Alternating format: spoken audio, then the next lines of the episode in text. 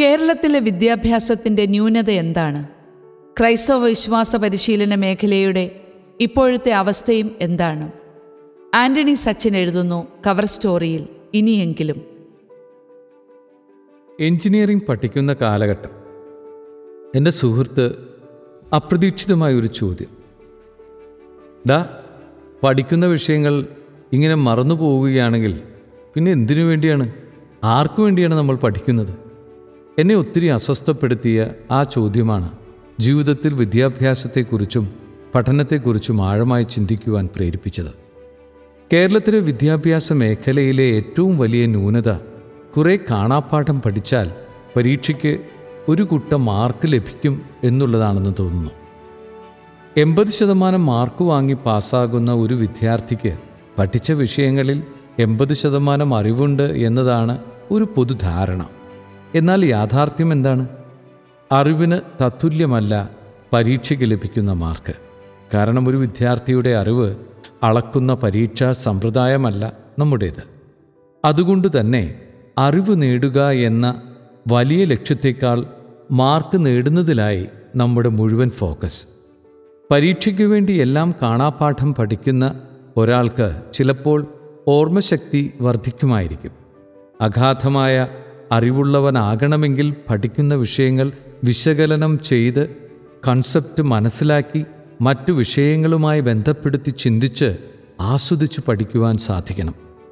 ഇങ്ങനെ പഠിച്ചു വരുന്ന വിദ്യാർത്ഥികൾക്ക് മാത്രമാണ് നല്ല അധ്യാപകരായി മാറുവാൻ സാധിക്കുന്നത്.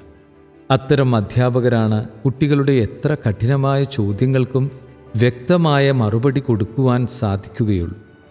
ഇതുവരെ പറയാൻ ശ്രമിച്ചത് അറിവിന് മുൻതൂക്കം കൊടുത്തുകൊണ്ടുള്ള വിദ്യാഭ്യാസ സമ്പ്രദായമാണ് നല്ല വിദ്യാർത്ഥികളെയും അധ്യാപകരെയും ശാസ്ത്രജ്ഞരെയും സൃഷ്ടിക്കുക.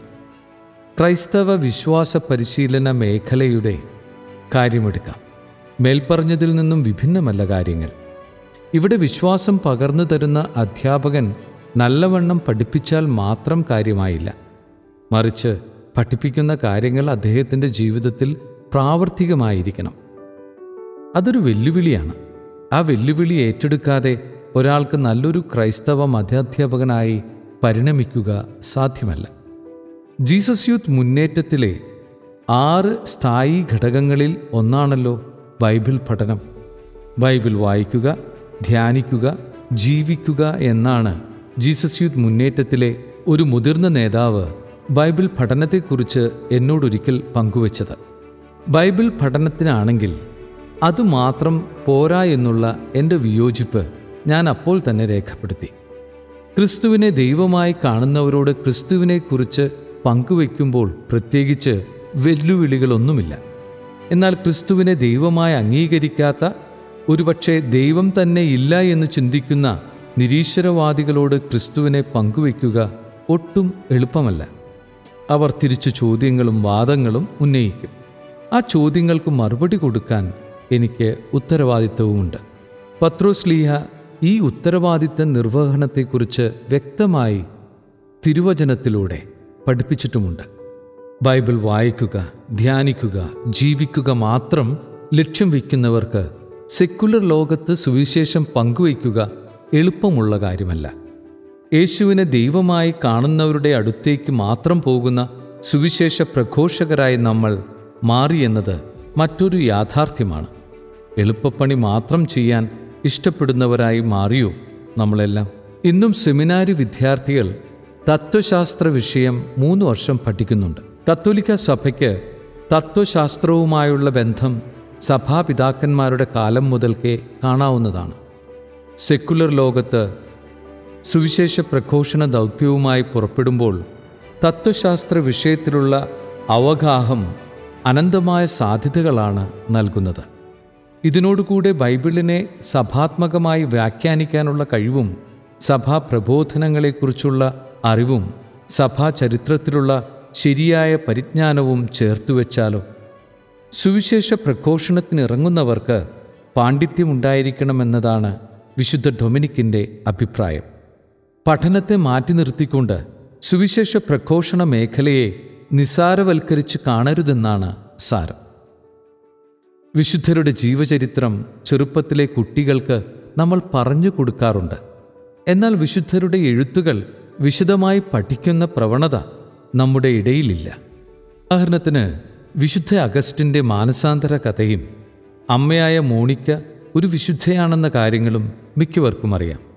എന്നാൽ വിശുദ്ധ അഗസ്റ്റിൻ എഴുതിയ പുസ്തകങ്ങളോ മറ്റു രചനകളോ വായിച്ചു നോക്കാത്തവരും കേട്ടിട്ടു പോലുമില്ലാത്തവരും അനേകമാണ്.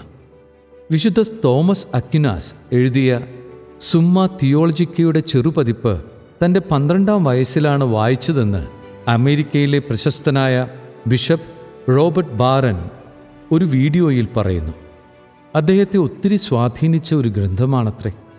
ഇത് കേട്ടപ്പോൾ നമ്മുടെ നാട്ടിലെ പന്ത്രണ്ട് വയസ്സായ ഒരു കത്തോലിക്കന്റെ അവസ്ഥയെക്കുറിച്ച് ചിന്തിച്ചുപോയി. വരും നൂറ്റാണ്ടുകളിലെ മനുഷ്യരെ ക്രിസ്തു വിശ്വാസത്തിൽ ദൃഢപ്പെടുത്താൻ അക്യുനാസിന്റെ കൃതികൾക്കായെന്നത് ഒരു ചരിത്ര സത്യമാണ്. ഇങ്ങനെ എത്രയോ വിശുദ്ധരുടെ രചനകളുണ്ടെന്ന് അറിയാതെയും വായിക്കാതെയും നമ്മൾ കടന്നുപോകുന്നു. ക്രൈസ്തവ വിശ്വാസത്തെ വെറും വൈകാരികതയിൽ നിർത്താതെ യുക്തിപൂർവം മനസ്സിലാക്കാൻ ആരംഭിക്കുമ്പോഴാണ് രണ്ടായിരം വർഷത്തെ കത്തോലിക്ക സഭയുടെ ജ്ഞാനത്തിലേക്ക് നമ്മൾക്ക് പ്രവേശിക്കാൻ സാധിക്കുന്നത്. അതിലേക്ക് പ്രവേശിക്കുവാൻ സാധിക്കാതെ പോകുന്നവർ പ്ലേ സ്കൂളിലെ കുട്ടികളുടെ പോലെ എന്നും കളിയും ചിരിയുമായി നടക്കുന്നവരാണ്. ക്രൈസ്തവ വിശ്വാസ പരിശീലനം ഇനിയെങ്കിലും കുറെ കൂടെ ഗൗരവതരമായി നാം എടുക്കേണ്ടതുണ്ട്. ഔദ്യോഗിക തലങ്ങളിൽ നിന്നു തന്നെ അത് തുടങ്ങുകയും വേണം. ഉറച്ച ബോധ്യമുള്ളവർക്കേ വിശ്വാസ ജീവിതത്തിലും ഉറച്ചു നിൽക്കാനാകൂ. അപ്പോഴാണ് പ്രതിസന്ധി ഘട്ടങ്ങളിൽ പതറാതെയും പിൻവാങ്ങാതെയും പ്രവർത്തന നിരതരാകുവാൻ നമുക്കാകൂ.